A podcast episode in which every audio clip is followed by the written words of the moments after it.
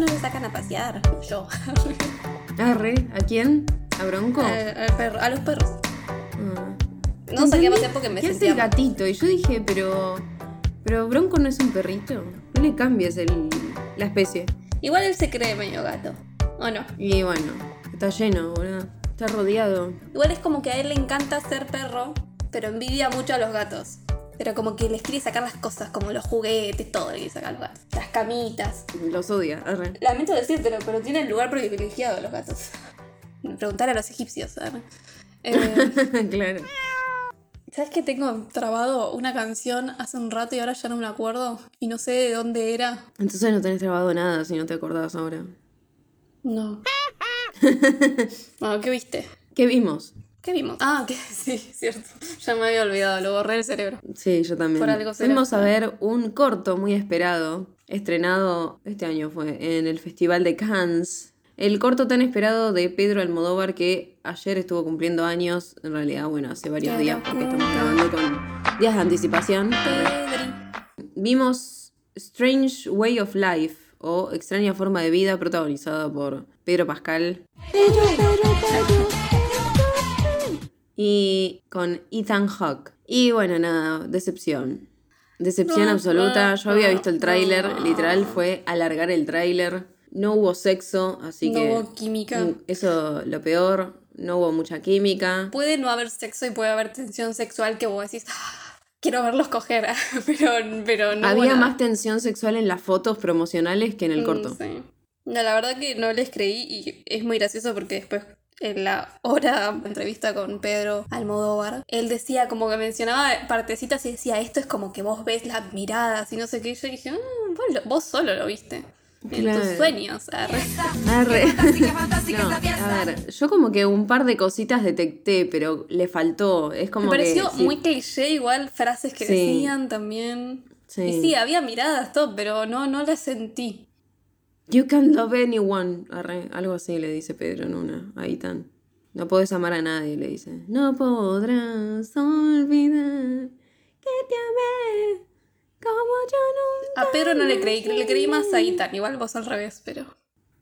Sí. Yo como que... No es que no les creí. O sea, me parece que no están mal ellos. Lo que pasa es que siento que no se llega a formar el vínculo necesario...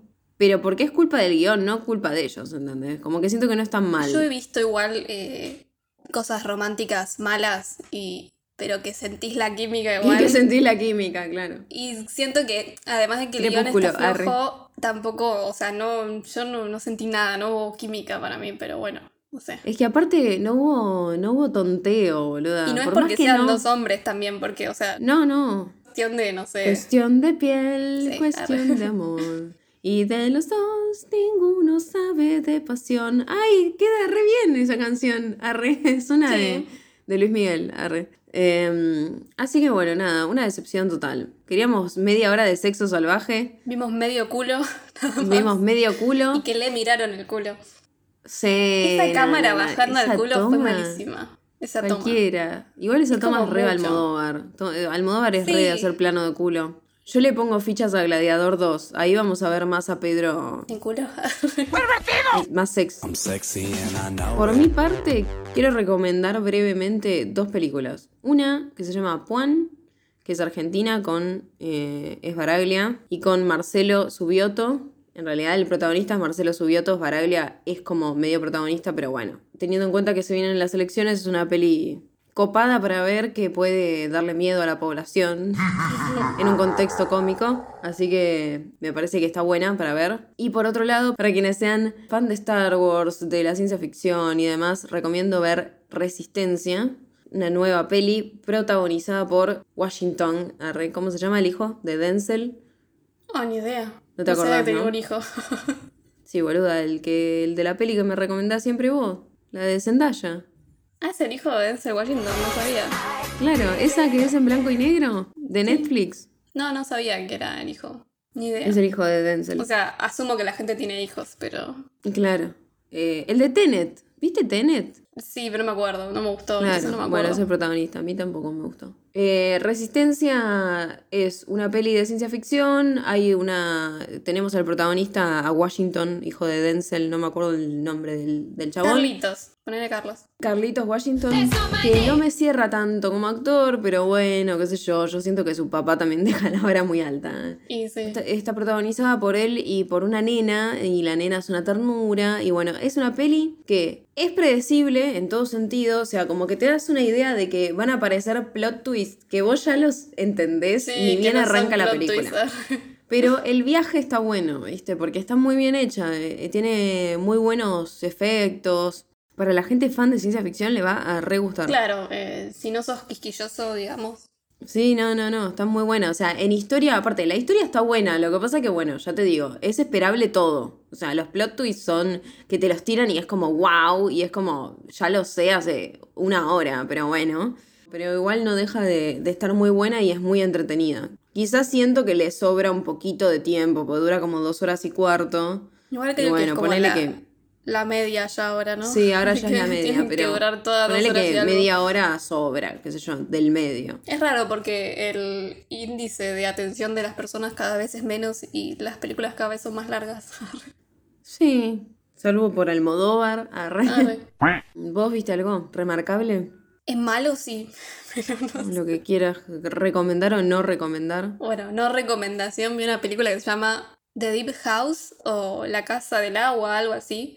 Está en Netflix, estaba en puesto número 1 y vos decís, ¿por qué? No, igual Netflix, yo nunca... deja de mentirme. No, nunca confío en los puestos. Pero la había visto en otro lado como recomendada. Claro. Y cuando la voy a poner dice número 1 en película Netflix de esta semana, no sé qué. Yo dije, bueno, mira, quizás tiene onda. No, yo no confío jamás en lo que dice puesto número 1 en Netflix. Tienes razón, porque esta película es muy mala y... es otra más del montón de películas de terror malas, solamente que la quisieron hacer abajo del agua.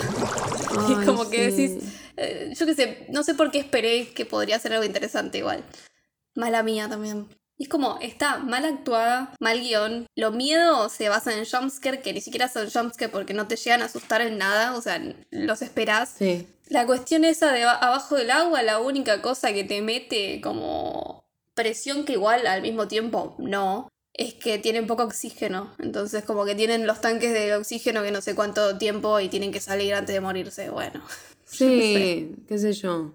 No pasa mucho, o sea, sí hay una trama que justifica lo que está pasando, pero te la dicen como medio a lo último, o sea, además te la ves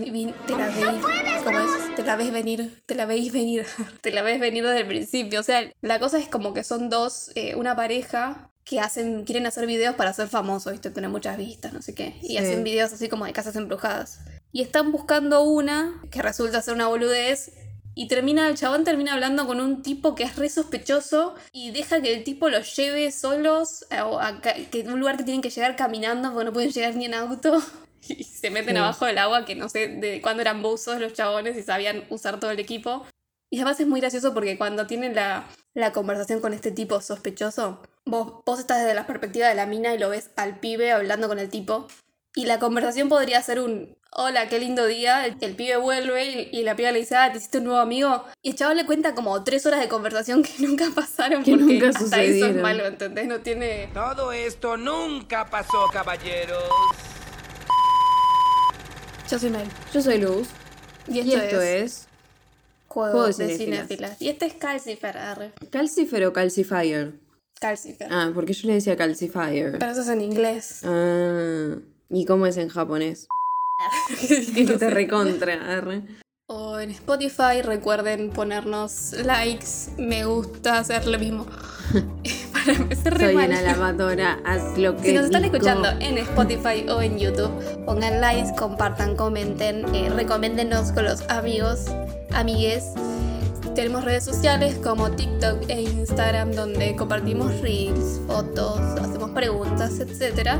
También ahí, si nos dejan comentarios, generalmente contestamos más rápido. Y por último tenemos cafecito, que si nos invitan a un cafecito nos pueden pedir una serie o una película para ver y la vamos a ver. O no, arre. Fin de espacio publicitario. Yo colgué Grace. Me dolió tanto que dije, ay, yo confío en vos, Patrick, maldito Patrick, arre. Te rompió el corazón. Me rompí. Y no es la primera vez que va a pasar. Y dije, ¿sabes qué? Voy a ver Attack on Titan. Y también la colgué. Lo dije mal la frase, dije, no es la primera vez, sí es la primera vez, no es la última vez. No es la última vez. ¿Cuándo fue la última vez que te quisieron tanto? Estoy recantanta hoy, ¿eh? Oh, no. Oh, no. Que fumar. Pusiste a cantar a la niña, ¿estás feliz? Yo creo que me puedo acordar de esa canción que... O sea, no me acuerdo de la canción que no me acordaba. Ya no me acuerdo de mí, ya no me acuerdo de nada. Pero era de una película de dibujitos, creo. Por eso te la quería decir, a ver si te la acordabas, pero no me acuerdo. No, no es esa. No. Estamos reunidas en el episodio 56, parte 1, para hablar de Yo nena, yo princesa. Una película dramática argentina, estrenada en 2021 y dirigida por Federico Palazzo. Palazzo, como los pantalones, arre. Me gustan los palazos. Federico Palazzo es el director integral de televisión, cine y teatro desde el año 1995 hasta ahora, destacándose en su amplia trayectoria en la realización televisiva y principalmente en ficción y dirección actoral. Muy bien. Algunas de sus realizaciones más importantes en tiras, miniseries y unitarios son Alén, Luz de Luna, La Nena, Naranja y Media, Verano del 98, Franco, Buenaventura, Culpable, Chiquititas, Por amor a vos, amor si sintieras lo que estoy sintiendo. Ay, qué asco, cacho castaña, igual lo quiero. Por amor a vos... Máximo Corazón, el hacker Yago Pasión Morena. ¡Yago Pasión Morena! ¿Te acordás de esa novela, boluda? No te la puedo creer, me había olvidado que existía. Los ex, se dice amor. Frecuencia 04. ¿Frecuencia 04 la veías? No. Con Flor Otero, ay, yo la veía. Paca Paca, Pomelo Rosado, Decisiones de la Vida, Revelados en Blanco y Negro, etc. Conocí a pocas. En 2008 hizo El Cine de Otros, una película. En 2019, 4 metros. Y en 2021, Yo nena, yo princesa. La verdad que no tiene perfil en IMDb, no tiene perfil en Wikipedia. Entonces medio que busqué lo que había. Arre. Esta película es de 2021, pero en 2014 se estrenó Yo nena, yo princesa, experiencia trans de una niña de 5 años, un documental dirigido por María Aramburu y Valeria Paván, que se estrenó en el Bafisi. Pero bueno. Claro, o sea, está basada en el documental, ¿no? Sí, está basada en la vida real, ¿no? Sí. En un caso real. Claro. Y se había hecho un documental y después se hizo la peli. La peli arranca con un nene, entre comillas, varón, que se sube a una silla y saca del tender una remera rosa, como un vestido de rosa. Se la pone y se pone como el trapeador del piso en la cabeza, ese trapeador que tiene como pelitos, que como limpio, para simular que tiene el pelo largo, ¿no? Y baila. Se ponía lo todo repensé, boluda, dije todo... Además enseguida se ensucia, tenía que ser nuevo ese ar. Tengo un tema con... en la vida cotidiana. Con limpiar. Me da... sí, arre. Me dan mucho asco los trapos de piso, como, ay, cada vez que tengo que tocar uno, como que, ay, qué asco. O sea, me da asco el concepto trapo de piso, ¿entendés? Es que es algo que sucio. Está siempre húmedo, es como... húmedo y sucio, además húmedo es como más sucio todavía. Sí, mal, por eso, me da un asco. Y también me da mucho asco la ropa sucia. Onda, ponele que tengo que buscar a ver si hay algo en el lavarropas, te juro me da arcadas. No puedo... meter la mano, o sea, y es ropa sucia mía capaz, pero me da asco. Bueno, igual. Yo si es mía no me da asco. El tema es que también cuando, viste, los canastos de ropa sucia es como que se junta toda la mugre. Ay, qué asco, qué asco. De todos, arre. No me hagas pensar, arre, que vomito. A veces yo vomito. Volviendo a la peli. El nene entonces se pone a bailar con su vestido rosa y con el trapeador este en la cabeza. Azul. La rica es rosa. Y bueno, después lo vemos pintar con un marcador rosa. Bueno, todo esto que sucede durante muy toda la película. Cae de maduro la cosa. Es muy, para mí, muy forzado. Lo sentí, ya, yo esta película ya la había visto. Sí, sí. Lo siento bastante forzado. Lo mismo. ¿No? Pero en muchas cosas. O sea, ya entendimos. Pero está bien, bueno. Ya entendí, no soy burro. O sea, como que quería ser claro, pero apuntando a gente, a otro target, ¿entendés? Claro, sí, no a nosotras, que lo cachamos al toque. Quizás alguien es como, más grande. Che, me pones todo celeste, todo rosa. Claro. Todos tipo autitos. Todo celeste y el pibe va solamente a la lapicera rosa, ¿viste? Es como, bueno, ya entendí. Además muy del color, ¿viste? Como yo que sé. Sí, no sé si el color que hoy en día es como el que el color ya refue. Igual bueno. En esa época, bueno, era otra cosa. Sí, sí, sí. Bueno, esta película está basada en hechos reales, como dije antes. Retrata un caso real que cambió las leyes de nuestro país. Es el caso de Luana o Lulú y su lucha con su madre, que se llama Gabriela Mancilla. Hoy Luana tiene 16 años. ¿Hoy? Ah, o sea, pensé que era más grande. Pensé que era hace mucho más. No fue hace tanto. el caso. En la película, Luana es interpretada por Isabela G.C., que es una nena transgénero también, que forma parte con su familia de la organización Infancias Libres que encabeza Mansilla, Gabriela Mansilla. Y nada, me parece re bien eso también, que, sí, sí, que sea una nena trans, sí, la que interprete a Lulu. A Lulu. Cuestión, volviendo a la peli. Vemos a una mujer embarazada en la dulce espera. Espera 2 mellizos y también llega su marido, le da un beso a ella, le da un beso a la panza, bla, bla, ¿no? Todo muy feliz. Retrato. Retrato de una pareja heterosexual que va a ser padre. Sí, que eso quería decir, retrato de un muy común familia feliz. Mal. Sí, y todo con mucha música y todo. Y todas las paredes pintadas de celeste. Esto sí, se repite mucho también ese recurso de no escuchamos nada, hay una música y ellos están en slow motion haciendo algo, ¿viste? Cuando son momentos felices, digamos.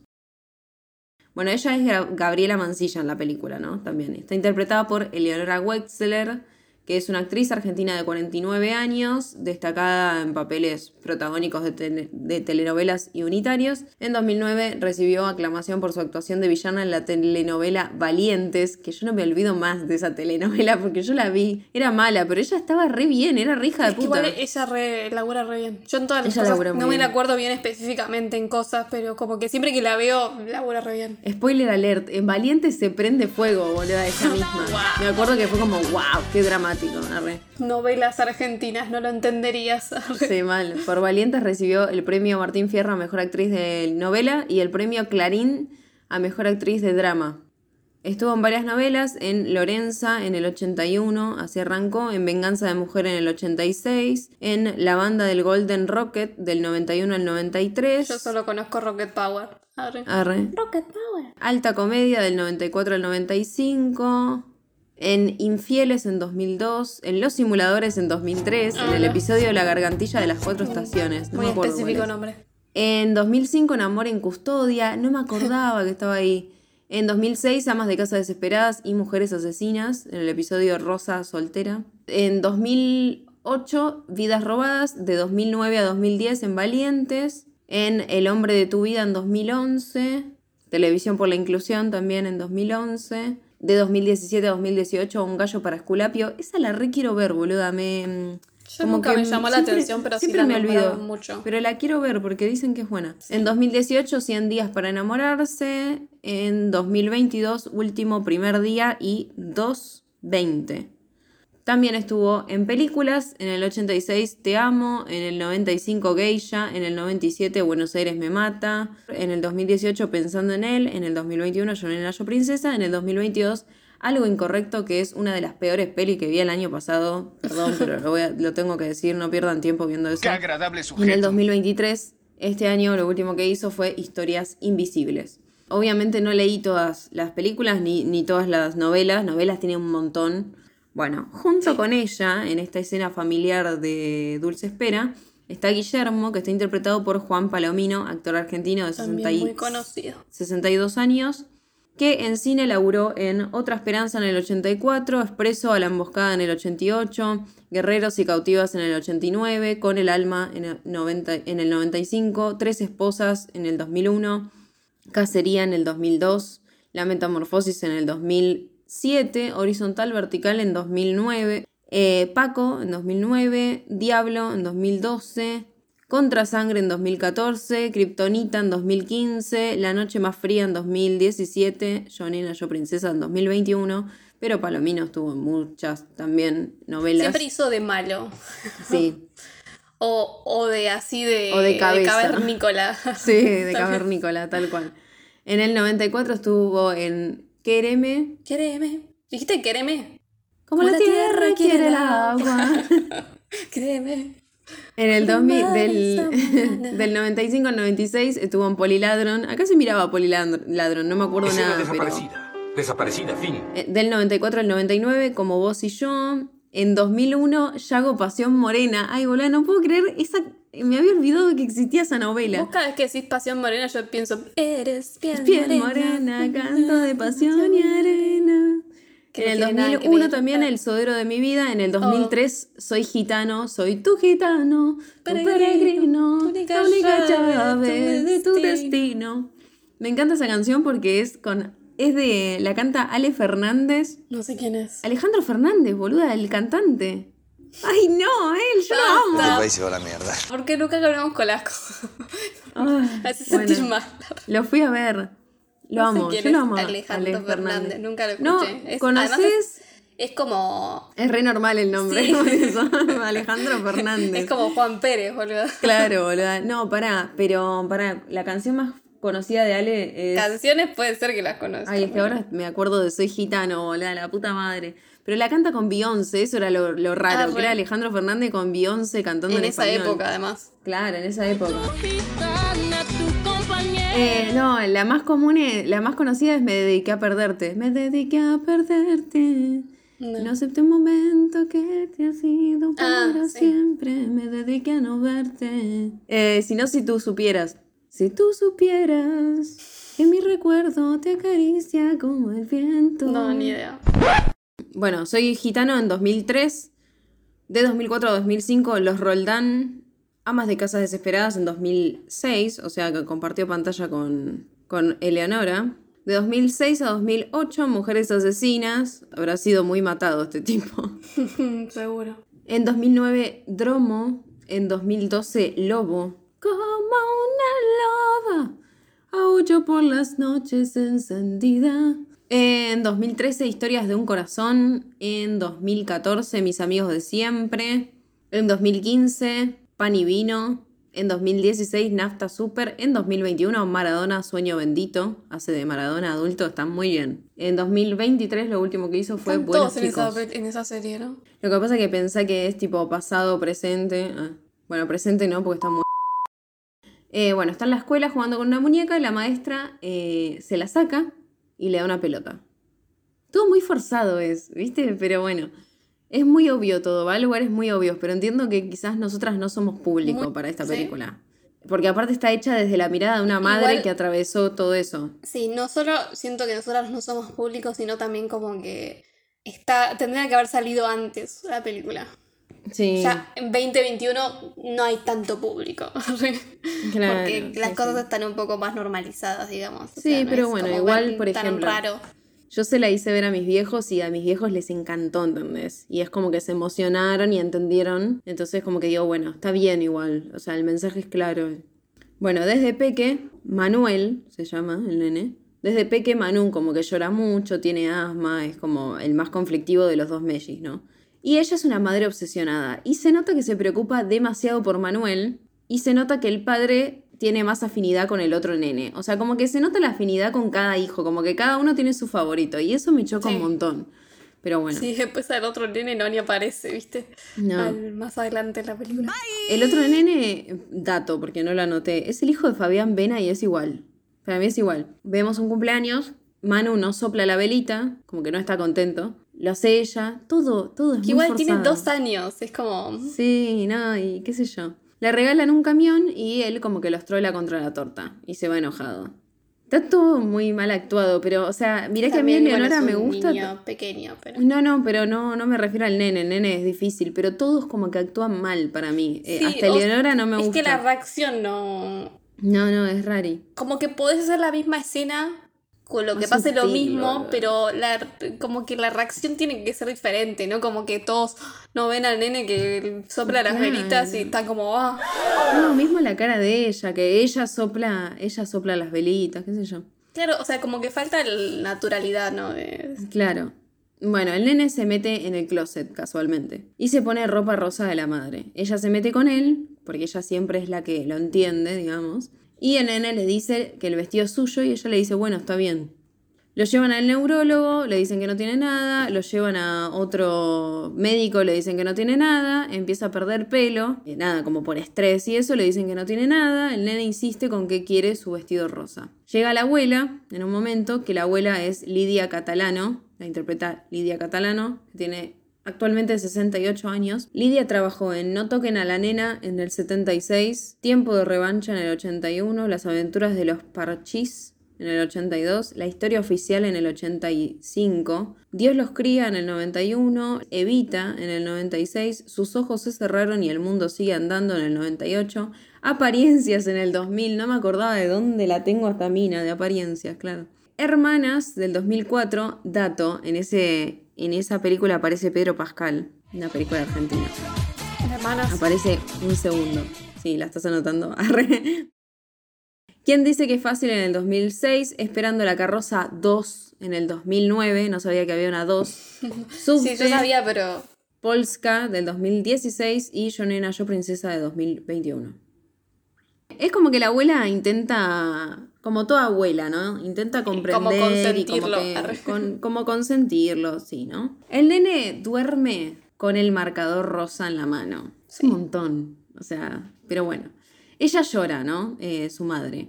Sufre porque lo ve sufrir al hijo y entonces la abuela, o sea, la madre de ella, la madre de Eleonora, de Gabriela, okay, le da el teléfono, le da el teléfono de un psicólogo. De una psicóloga, mejor dicho. Sí. Igual lo que le dice está bueno porque dice cualquier... Sí, como que dice tipo, yo no creo en esto. No sabes qué hacer. La respuesta siempre es el amor. Y es como... Oh. Sí, re tierna. Pero es como que también le dice, yo medio que no entiendo esto, pero bueno, como lo llevaron a tantos médicos y nadie sabe decir nada, digo, quizás la opción es un psicólogo, le dice la mina, ¿no? Que tendría sentido si la psicóloga no fuera una porra. Tendría sentido que ellos lo lleven directamente a un psicólogo porque son más jóvenes, pero bueno. ¿Sabes qué? Un dato random, que lo sé porque mi madre es psicóloga, pero desde hace un montón de... No sé ahora, hoy en día, pero desde hace un montón de tiempo Argentina siempre fue un país con más psicólogos del mundo. Ah, mira. Como que por persona hay un montón de psicólogos, sí. La psicología es como que ahora es más normal como que alguien te diga... Voy al psicólogo, cualquiera va al psicólogo. Claro, sí, sí. Antes era como, bueno, vas al psicólogo, sos un loco. Claro, hasta no hace muchos años. Luchemos por la vida. El papá con el otro nene es un amor y con Manuel es medio distante. Como que él llega del trabajo y al nene... Entonces. Sí, sí, al nene como que al otro lo reabraza y todo, y a Manu como que le da un choque de palma, ¿viste? Casi. Bueno, reactiva, claro. Ay, cómo odio que todo el tiempo dice que se haga macho. ¡Qué asco, qué asco! Dios, es que pero es a propósito. También está remarcado a propósito, pero es a propósito. Algo fuera de lo, como si se, de lo que se decía también antes y que se sigue diciendo, haga macho. Sí. No quiero un hijo maricón. Sí, no quiero un hijo maricón, tal cual. Y Manuel te das cuenta que le tiene miedo encima. Le tiene mucho respeto cuando él está jugando. Eso es re triste porque está jugando con algo y lo esconde. Es re feo. Bueno, van a una psicóloga que es el verdadero concepto de cuadrado, interpretada por María Oneto. Volvemos a hablar de María Oneto. María Oneto fue una actriz y psicóloga argentina, justamente.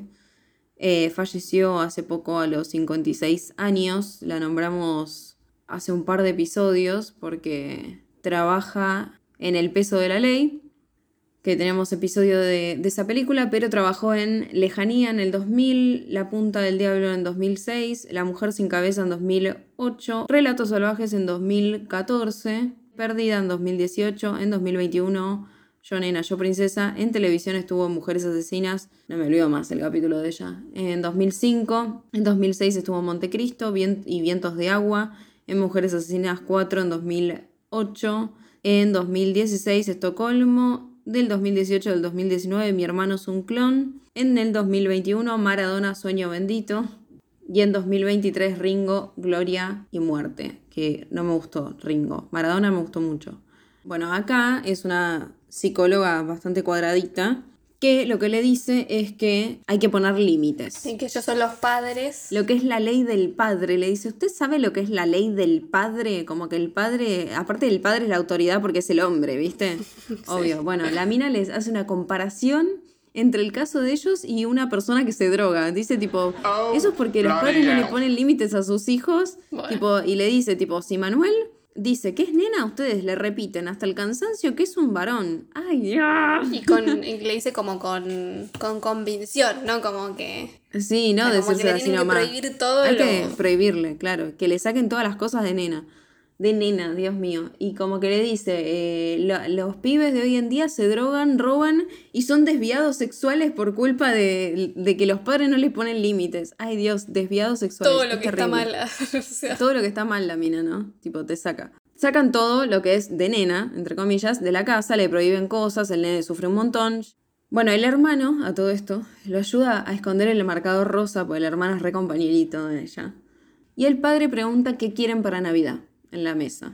En realidad hace un juego, ¿no? Le dice tipo, ¿vos qué crees que va a querer tal para Navidad?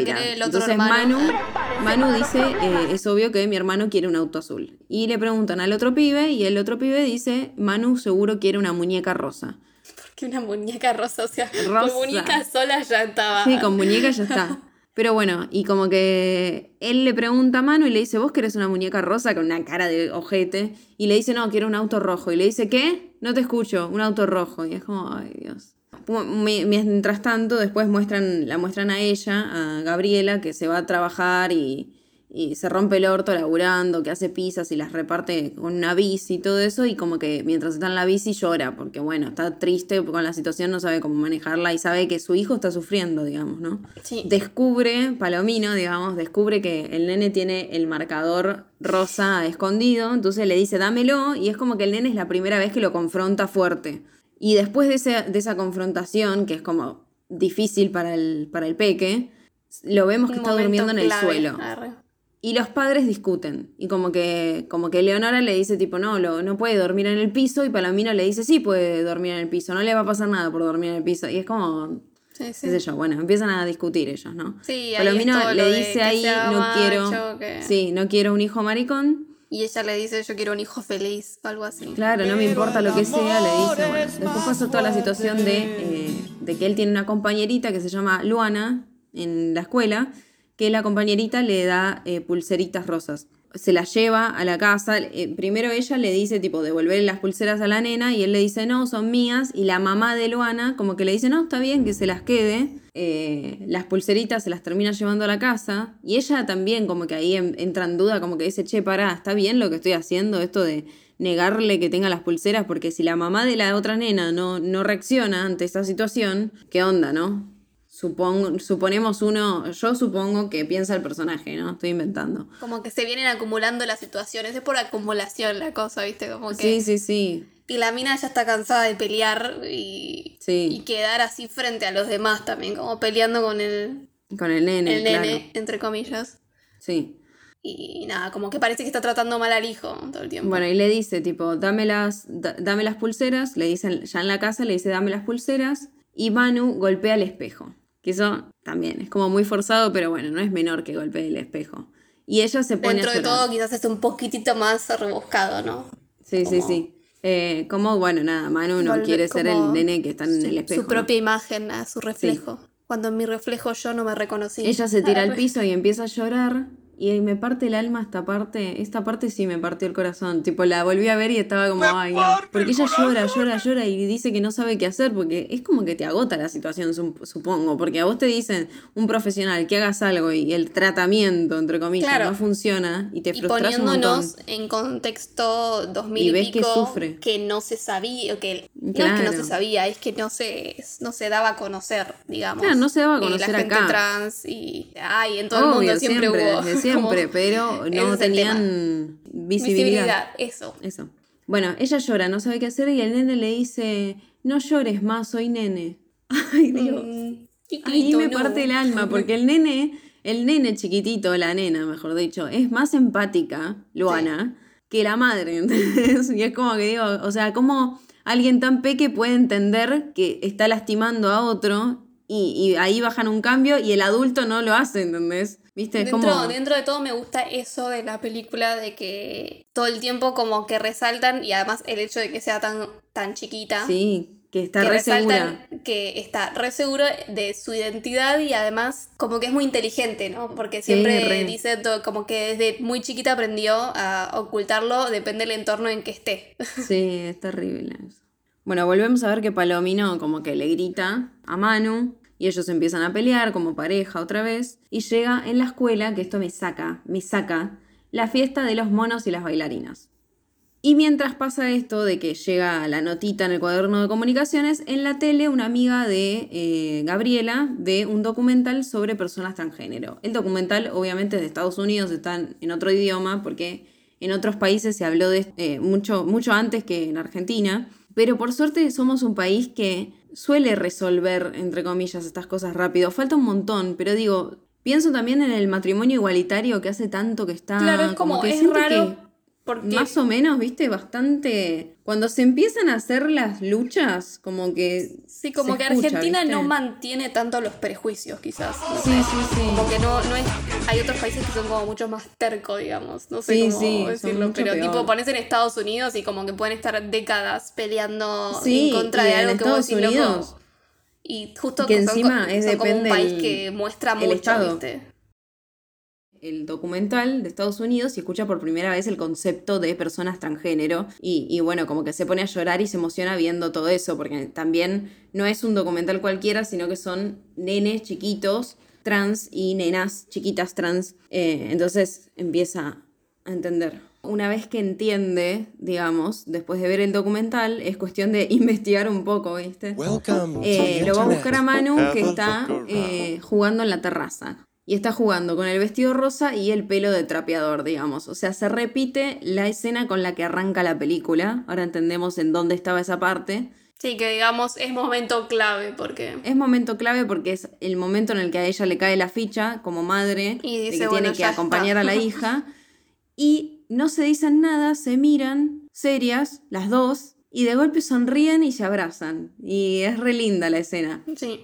Caemos otra vez en el cliché técnico... de hay una música, hay slow motion, ¿viste? Lo mismo que cuando ella está embarazada, pero bueno, tiene un significado importante esto. Creo, ¿no? Que además mantiene durante la película como una consistencia de que en momentos importantes sí, tenés sí, sí. el mismo recurso.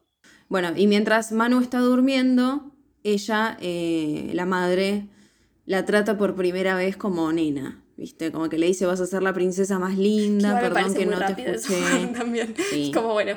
Sí, sí, es como que es muy... No sé si de la nada ya le empezás a decir, porque no le preguntó nada ni siquiera. Es muy como brusco, ¿viste? Todo. Sí. No hay tanto proceso, pero bueno. Le llevan la información a la psicóloga, a María Oneto, y la mina la manda a la mierda prácticamente, pues le dice, ¿esto de dónde lo sacaste? Y ella le dice, de internet, bueno, y le dice, internet, vas a ver más que yo, claro, sí. Tráeme la trituradora. La mina es más facha, hola. Palomino llega del trabajo y le regala, y acá dije, hay esperanza, pero bueno, le regala un auto al Messi, favorito, arre. Y al otro le dice, vení Manu, y Manu no se quiere ni acercar, eso es lo que digo, ay, qué tremendo, eso está bien hecho, porque sí. le tiene un miedo y un respeto al papá, ¿viste? Y como que le dice, Manu, vení, y él intenta como acercarse, y vos decís, bueno, le va a dar un auto de otro color, ¿viste? Igual me pareció muy obvio, pero... sí, pero bueno. Está bien igual. Le lleva una peluca, Manu es la más feliz, se pone re contenta, y vos decís, bueno... Palomino está empezando a entender un poco, claro. O sea, entender sí, está empezando a ceder, porque él no está de acuerdo, pero empieza a ceder. El tema es que, bueno, cuesta. Me gusta que esté una lucha y que parece que van a ser todos felices y todos aceptando sí. todo y después al final no tan así, pero sí es como está que bueno que haya como medio un ida y vuelta, un conflicto. Claro, sí, sí. Problema en la escuela, ¿no? Otra vez, con la identidad de Manu porque... Gabriela va a hablar con la maestra y le dice, Manu no quiere ser un mono, quiere ser una bailarina. Y le dice, ay, pero quédate tranquila, esto, nosotras estamos para contener, justamente, Manu es varón y va a ser un mono, no te hagas problema. Sí, y es sí. como, pero no te estoy diciendo eso, nena. No, pero no le quiere, o sea, sabe lo que le está diciendo, pero eso está bueno, igual sí, la reacción sí. también, es como, sí, está todo, bien actuado también. Todo, la odias a la mina. Porque aparte es joven, ¿viste? Cuando decís, dale, hija de puta. Un jardín privado, ¿no? Sí, sí, aparte de eso, ¿no? Manu está triste haciendo el acto, digamos. Esa me gustó, esa escena igual. Sí, sí, porque es como que... Es medio alargada, ¿no? Sí, sí, es medio alargada y otra vez slow motion y eso. Slow motion y canción, pero está bueno. El momento en el que... pasa algo feliz, se pone en slow motion. Porque es como que están haciendo de monos y ahí te das cuenta del mono como re del circo, ¿no? Porque todos los padres se ríen de los monos, no sí, sé qué. Sí, como muy de nene, y además él está... también todo. Como que claro. los demás nenes están todos actuando como nenes medio salvajitos, ¿viste? Como medio salvajitos el y él está como que no quiere. Y cuando se pone contento y se empieza a divertir en el propio acto, es cuando las compañeritas bailarinas la agarran. Yo lo interpreté... Y eso me da ternura. como que en una, porque él está como callado y los padres lo miran, el padre de los demás lo miran como a la expectativa de por qué este pibito no actúa como mono. Sí. Y él como que todo serio hace como, viste, la mímica de que se rasca las axilas, pero sí, no sí, disfrutándolo. Sí. Claro, pero digo, después y todos se empiezan a reír y después ahí las nenas lo agarran y es como que es como la metáfora de él está actuando para los demás, sí, que sí, es un mono, cual. Pero en realidad él... las nenas, incluso también nenas. Lo sienten a él, las nenas sí, chiquitas sí. Lo sienten a él como nena. Como nena, sí, y sí, lo aceptan. Eso digo. Y en cambio los más grandes son los que le dicen ponete la careta de mono. Sí, sí, sí, sí. Pero por eso digo, como otra vez este recurso de el slow motion, sí, justo sí. Cuando las nenas lo agarran. Y él se siente una nena, ¿entendés? Por más que esté con vestido de mono, está bailando con las nenas. Entonces sí. Es como... Y también está bueno igual en esa parte izquierda. Como justamente... Los padres de los demás es los que están viendo todo esto y la madre de él... La madre de ella, y la familia del nene está seria. Familia está seria como medio sufriéndolo también con él. Tener que estar sufriendo actuando así. Manu. Que es como una metáfora de la vida, ¿no? Sí, de que uno como padre sufre al ver sufrir a sus hijos. Sí. Y bueno, nada. Los amigos de ella la apoyan y le dicen hay que hacer un disfraz de bailarina. Y ella como que dice, no voy a desautorizar a la escuela... Pero dicen, no, hagamos un disfraz de bailarina y cuando llegas a tu casa, que haga otra vez el acto vestida de bailarina.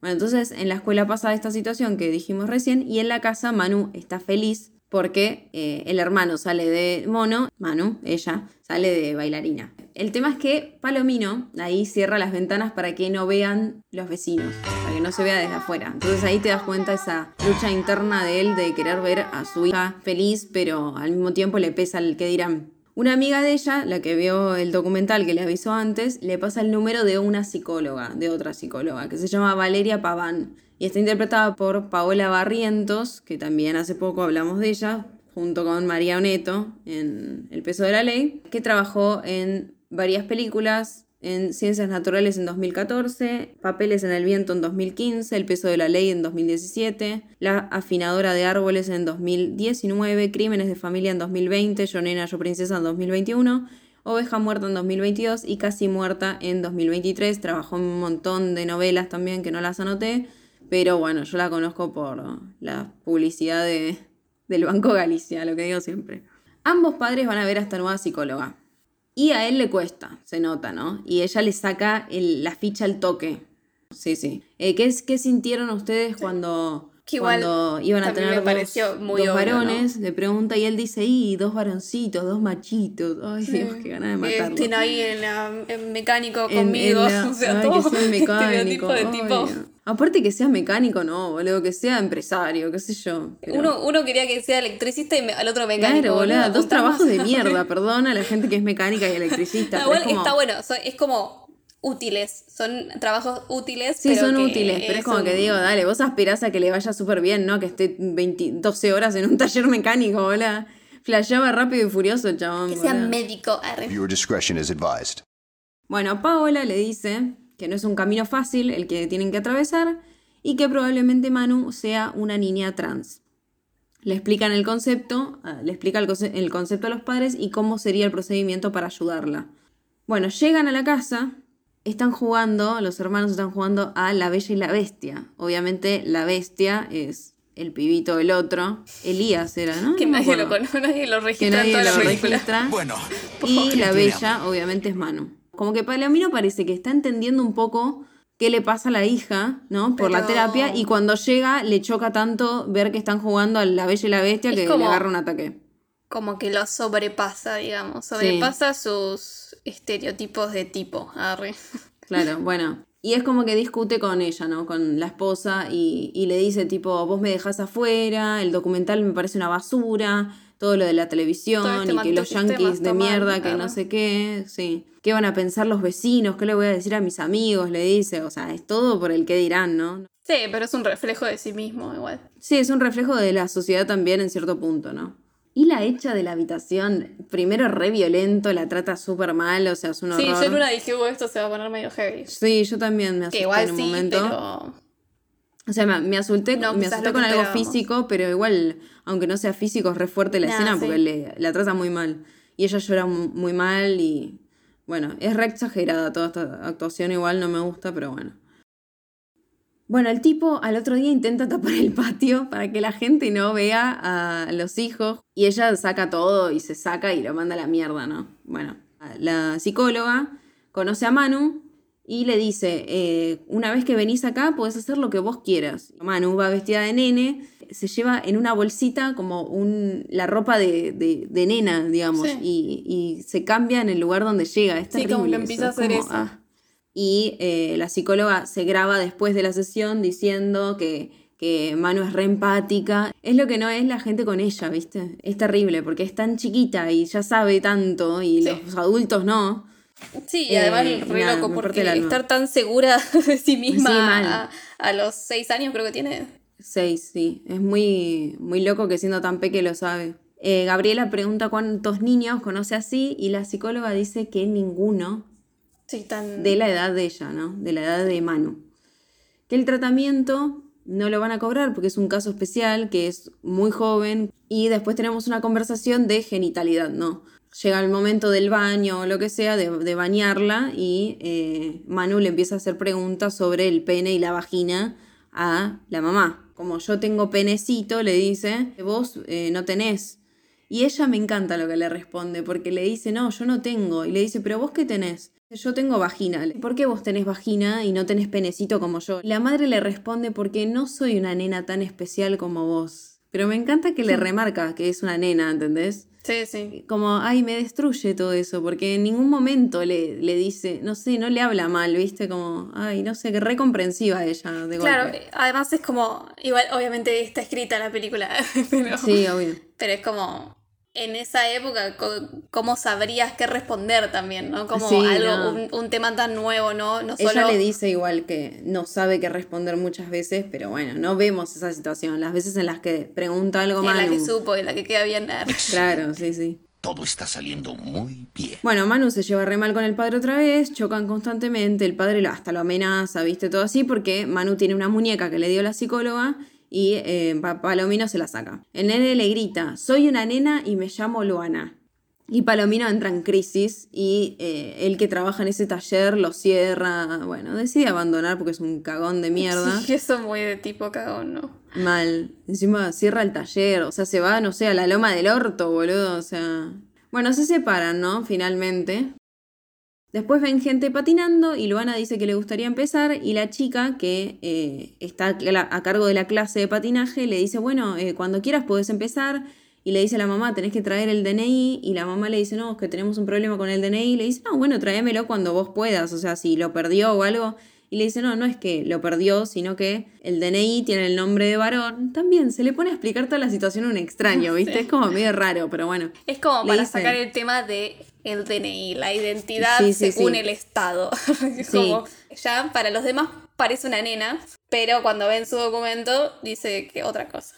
Entonces le dice, bueno, que traiga el DNI que tenga. La madre explica, ¿no? Lo que pasa es que en el DNI figura con un nombre de varón. La chica, obviamente, la recomprende y le dice, no pasa nada, vos tráeme el DNI que tenga, que acá Luana va a ser tratada como una nena más. Me agrada tu actitud. O sea, porque además era justo una clase de patinaje de nenas, no había nenes. Era como para chicas. Sí, no había nenes. O sea, eso en la película, digamos...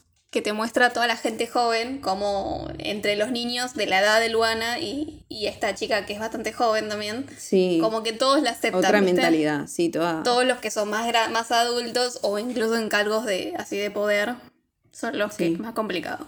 Salvo la abuela, que la abuela es lo más. La abuela al toque. Dice. La abuela al toque lo entiende. ¿Viste qué loco eso? Porque muchas veces la gente que es muy, muy mayor igual también entiende eso, ¿viste? Como... Bueno, a partir de acá empieza la lucha con la ley para poder cambiarle el DNI. Ella empieza a salir de la casa con ambes, de la mano, sin hacer que Luana se cambie cuando llega a un lugar. Le da la libertad de vestirse como quiere. Y en la escuela le dicen que no la van a admitir a Luana el año que viene porque no hay cupo. Mentira, ¿no? Es que no la apoyan y porque es una escuela privada y todo eso, ¿no? Entonces... va a otra escuela para que empiece el año. A una estatal, a una del Estado. A una estatal, y le dicen que la van a apoyar y no sé qué. Sí, incluso re loco porque es como... Re tranquilo. Como que justo engancha a la directora y la directora dice como, como que no es algo que ella conoce, pero enseguida como que quiere informarse, ¿viste? Sí, sí, sí. Y eso está bueno. Como que como dice que la van a apoyar y demás, ¿no? Y dice incluso, no es algo que estamos acostumbrados, pero vamos a ir adaptándonos. Hacer lo posible porque, claro, para adaptarse. Bueno, para cambiar el DNI necesitan la firma de ambos padres. Palomino se había ido a la mierda y ni aparece en todo este fragmento. Además, hasta este momento. A todos y no les dio guita, nada, o sea. No, nada. O sea, no está presente, no acompaña a nada, pero firma. Es como que se nota que lo quiso intentar y quiere ayudar de alguna forma, pero igual no puede. Es como más fuerte que él porque es un machito, o sea. O sea, entiendo que pasan estas cosas y pasa, pero es como que en el personaje me cayó como medio chocante porque era como un padre amoroso, digamos, y la situación lo sobrepasó, digamos. Claro, sí, es raro. Pero se cortó del todo, es como. Sí, se cortó, no pudo así. Y después además fue igual a firmar, es como. Sí, fue igual. Y porque ahí te das cuenta que es como esa contradicción de no saber qué hacer, yo qué sé, pero bueno. Bueno, lo que es retierno también es que por primera vez firma Luana con su puño y letra y dice Luana, ¿no? Pone un corazoncito. Me da mucha ternura también que es elige el nombre de la amiguita, ¿viste? Que es como. Porque es como que la que no la jugó. La que le llamó la atención, ¿viste? Sí. Bueno, el trámite igual tiene que ser aprobado por un asesor de menores y. La cagada es que no dejan que se apruebe lo del DNI. Este asesor de menores está interpretado por Fabián Vena, justo que dije que el otro nene es hijo de Fabián. Actor de telenovelas, de novelas de cine y de un montón de cosas. Y en cine estuvo en Mujeres en el 82, Labios de Churrasco en el 94. Si no podemos, no existe. Y si no existe, no inventamos por ustedes. Qué turbio que es Arjona. Mal, igual lo requiero, Arjona. Lo fui a ver también. El viento se llevó lo que en el 98, Valentín en 2002, La receta en 2009, El dedo en 2011, Yo nena, yo princesa 2021 y en 2022 Cenizas al mar, que es otra de las peores películas que vi el año pasado. Pero ¿qué está pasando? Tipo, nunca vi algo tan malo, tan malo. Es peor que la de Wexler. La resolución es negativa porque es muy pequeña. Según el Código Civil se establece que Luana es impúber todavía, entonces no puede tomar decisiones y hay que esperar hasta que tenga 8 años. Y ahí ella se saca, dice, entonces va a estar mi hija 2 años infeliz porque no le pueden dar el DNI, o sea, habla de lo importante que es la porque además, porque identidad, en un principio, ¿no? Es la típica, ¿viste? En un principio es solamente necesitamos unos papeles y la firma del padre y la madre. Y después es, al final no se puede porque decís, boludo, pará. ¿Quién lo hubiera pensado en esta ciudad del orto? Sí, igual el tipo Fabián le dice, si es por mí yo le doy el DNI ahora. Porque él en realidad creo que es fiscal o algo así, no es, pero no, como que no tiene voto ahí. Como que eso lo decidió una jueza, creo, una que jueza. Dice que ni lo vio, ni la vio. Una jueza, sí, tal cual. Bueno, después de esto tenemos una escena que es muy poética, otra vez, slow motion y música. Obvio. Porque Luana está patinando y se cae un montón de veces. Sí. Y el hermano le dice levántate, y ella siempre se levanta, y es lo que hizo durante toda la película. Siempre que se cayó, se levantó. Después van a la Casa Rosada. Ella va a la Casa Rosada, mejor dicho. La Casa Rosada. Arre. Y habla con uno de seguridad y le dice, esa es mi hija, Luana. Le explica todo al extraño este de seguridad. Claro, porque ella en realidad le quiere dar una carta a la presidenta. Que supuestamente podés dejar cartas, pero bueno, ¿quién la va a leer?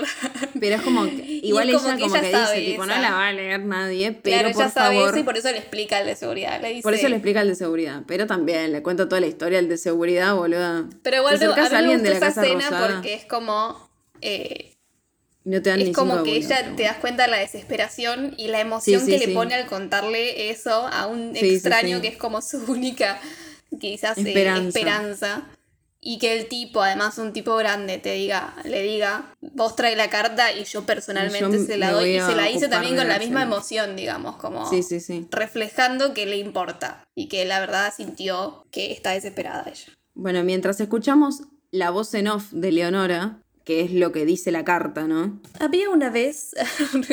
Vemos todo el recorrido por la película y todas las cosas que tuvo que atravesar Luana, hasta que la vemos a ella, a la madre, a Gabriela, en la televisión. Después de estar en la televisión, que esto sucedió, igual. Eso es un bajón, sí, me imagino. Hubo respuestas muy variadas, obvio. Llega a la casa y en el barrio hay gente que la apoya y hay otros religiosos locos sí. que empiezan a hablar de Satán, ¿viste? De la religión no es mala, pero los locos religiosos... No. Sí.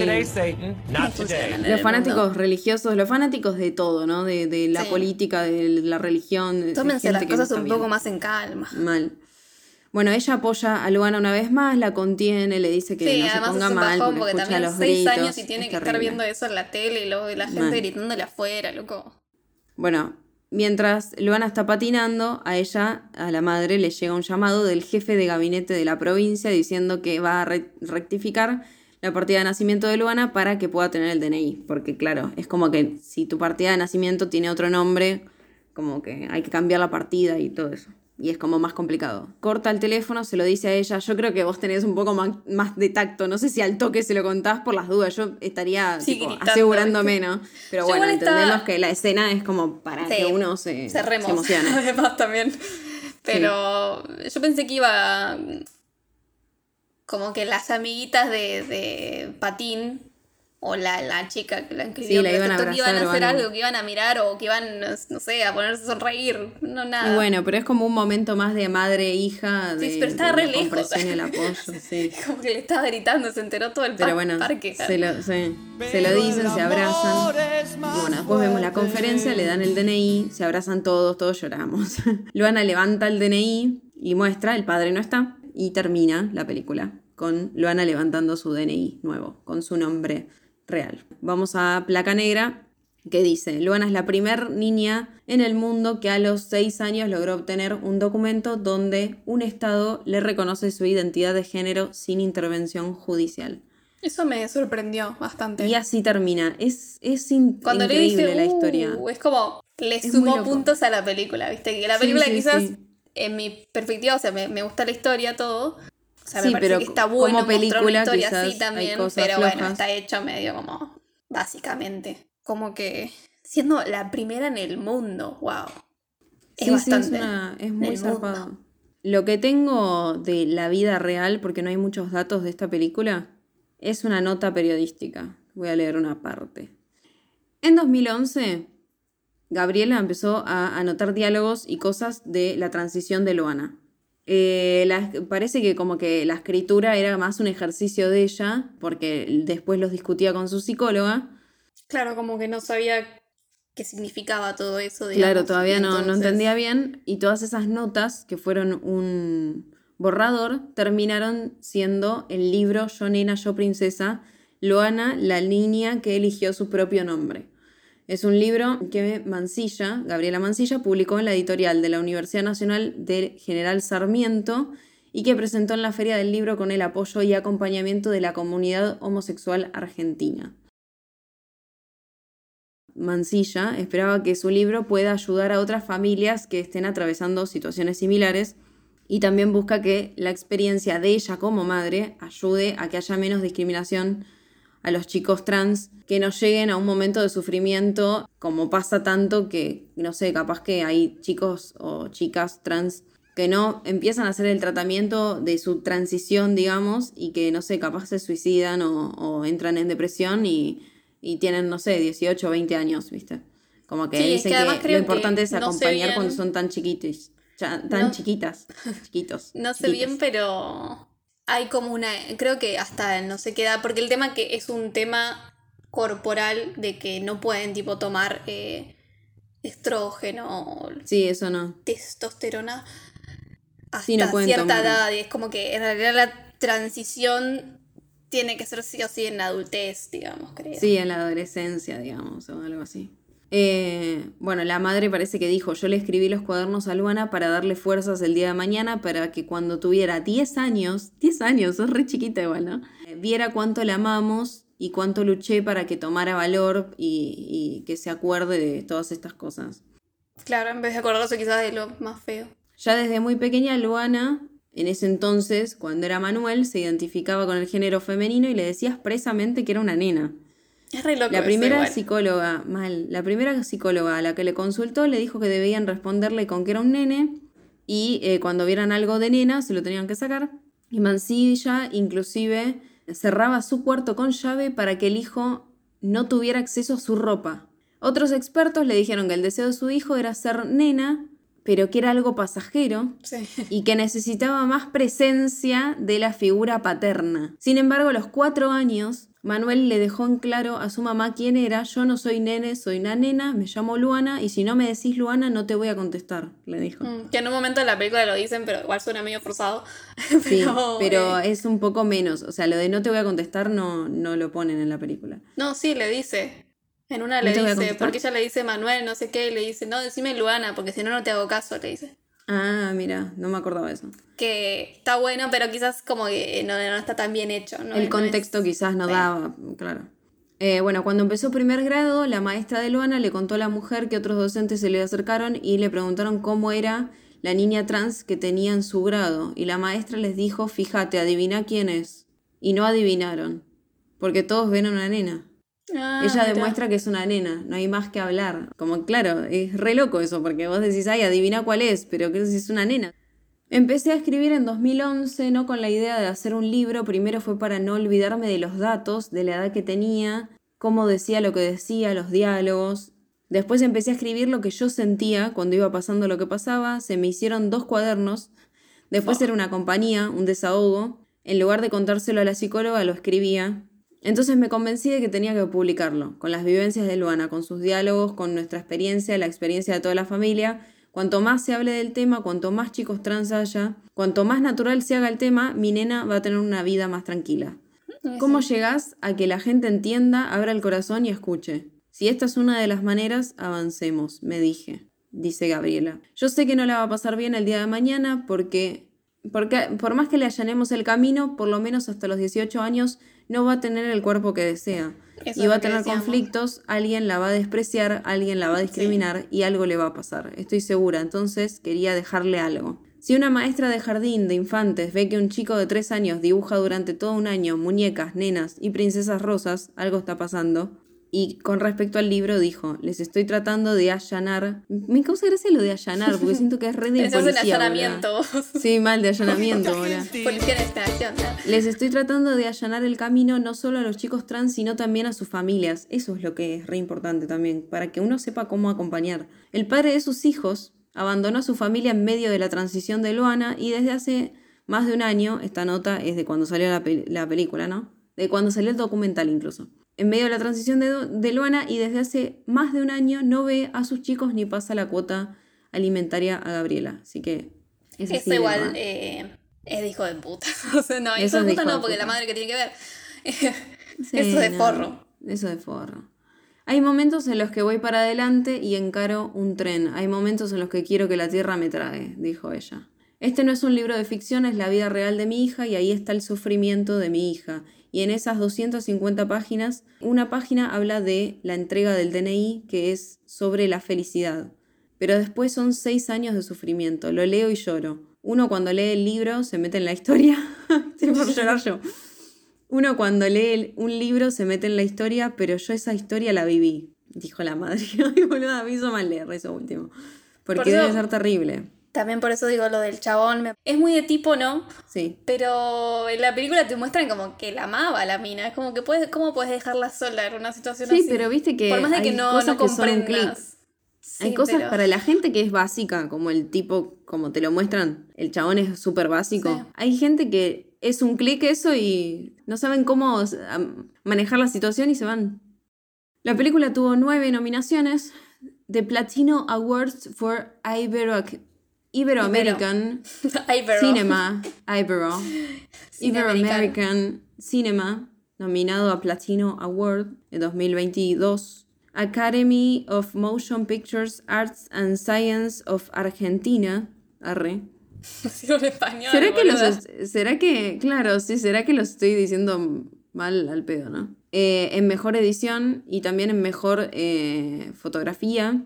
Y también mejor guión original, Martín Bianchetti. Y mejor actriz nueva, Isabela Gese. Mejor actriz de reparto, Paula Barrientos.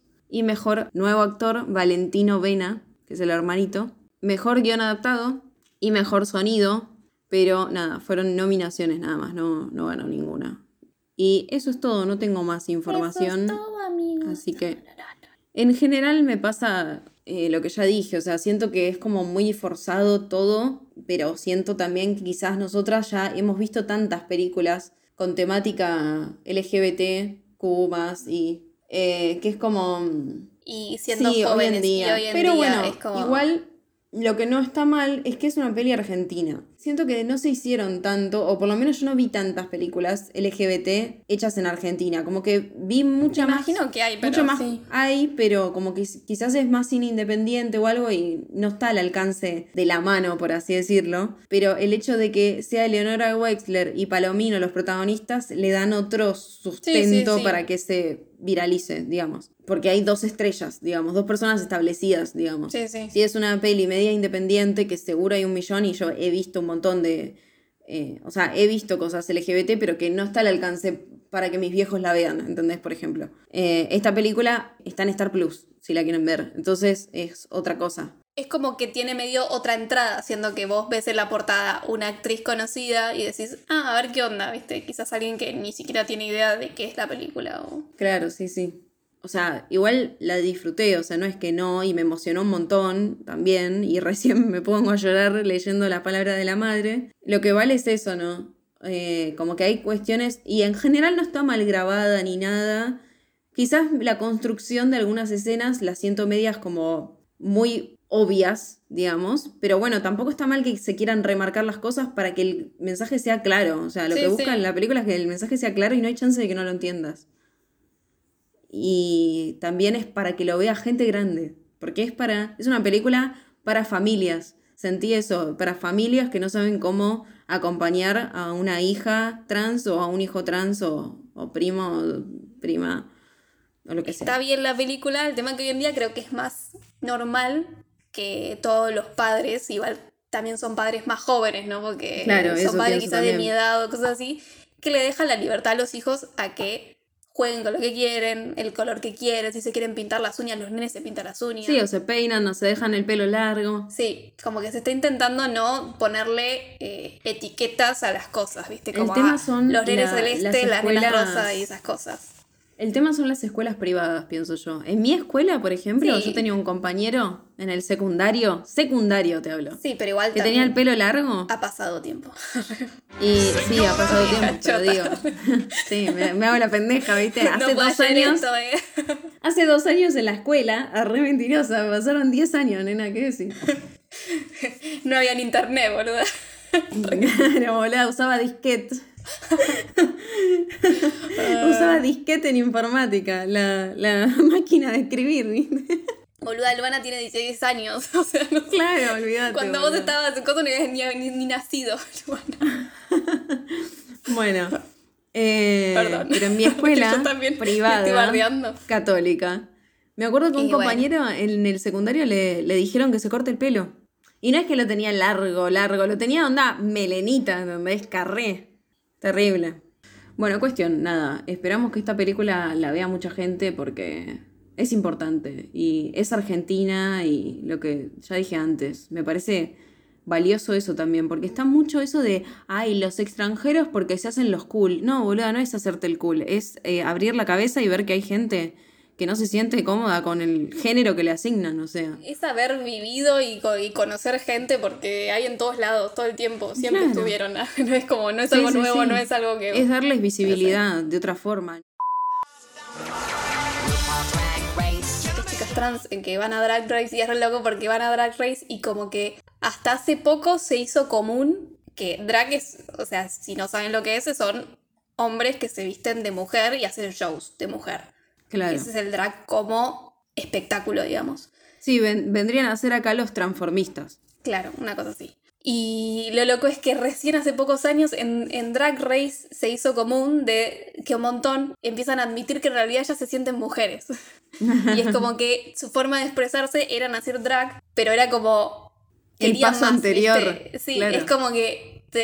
era su forma de ir aceptándose, digamos. Claro, sí. Ahora ya es como normal que vayan chicas trans a Drag Race, porque el drag no es solo para hombres, o sea, yo dije, es hombre que se visten de mujeres, pero en realidad pueden haber mujeres que se visten, es como una forma de expresión medio exagerada de la feminidad, digamos. Sí. Una cosa así. Pero es todo un show de talentos, además. Sí, la rompen. Es un show. Y ahora como que se volvió común, pero hace nada. Y como sí. Digo, hasta en un programa como ese, que ya de por sí era rompía esquemas, porque está hace un montón Drag Race. Y sí, hace un montón. Rompió esquemas de hace un montón. Y como que ahora decís, ah, qué loco, mira cómo la sociedad va cambiando, siempre tiene cosas para cambiar y aceptar. Incluso en los lugares que vos decís, acá no hay muchas reglas, pero sí. Siempre te cuentan sus historias de chicos y como que te dicen, ah, bueno... Claro, y recién empiezan a aceptar de adultos. Sí, mal, y te dicen, ¿viste? Yo era, no sé, tenía 6 años, 5 años, y entraba a la ropa de mi mamá y me vestía con los tacos, con todas esas cosas. Y ahí empecé después a buscar el drag, y después al final terminó resultando que eran chicas trans, ¿viste? Como... Sí, es todo un proceso también aceptarlo. Por eso es tan importante que tengamos el ejemplo con este tipo de películas para que... No sé, a ver, cada uno... Porque la búsqueda de la entidad es difícil. Es difícil, más pero si tenés esa herramienta te jugando también, además. De que alguien tan chiquito está tan seguro, también es otro ejemplo, ¿viste? Es muy importante la representación, ¿no? Mi puntaje lo busqué cuando la vi por primera vez, porque yo ya la había visto, no puse ahora que la volví a ver.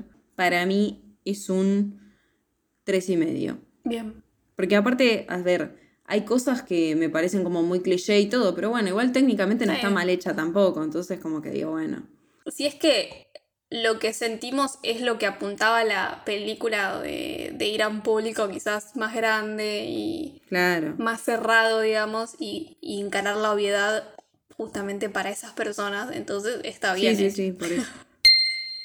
La semana que viene vamos a estar metiéndonos en un nuevo mes. ¿Sí? Así que vamos a estar hablando de... Una lapicera en la boca. ¿De Drácula?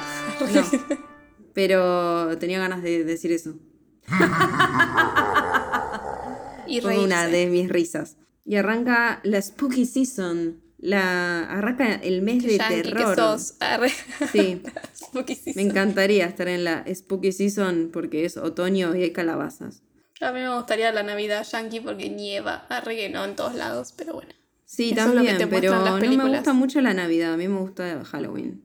Vamos a arrancar a ver películas de terror este mes y arrancamos por una renueva que se llama Talk to Me. Nos escuchan la semana que viene, si Thor quiere.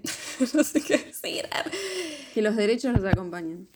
Sí, que los derechos nos acompañen. Que, no sé, una... sociedad que acepte mejor las cosas nos acompaña. Cada vez son más malos mis. Sí, malísimo. Pero bueno. No quería decirlo, pero bueno. Que las luanas las acompañen. Sí. Bueno. Adiós. Chao. Esto fue Juego de Cinéfilas. Encontranos en YouTube, Facebook, Instagram y TikTok como Juego de Cinéfilas todo junto o @JuegoDeCinéfilas. Yo soy Luz y me pueden encontrar en Instagram como @sirenadecomarca. Y yo soy Mel y me pueden encontrar en Instagram como @m.rem con doble E en rem. Nos encontramos la próxima semana.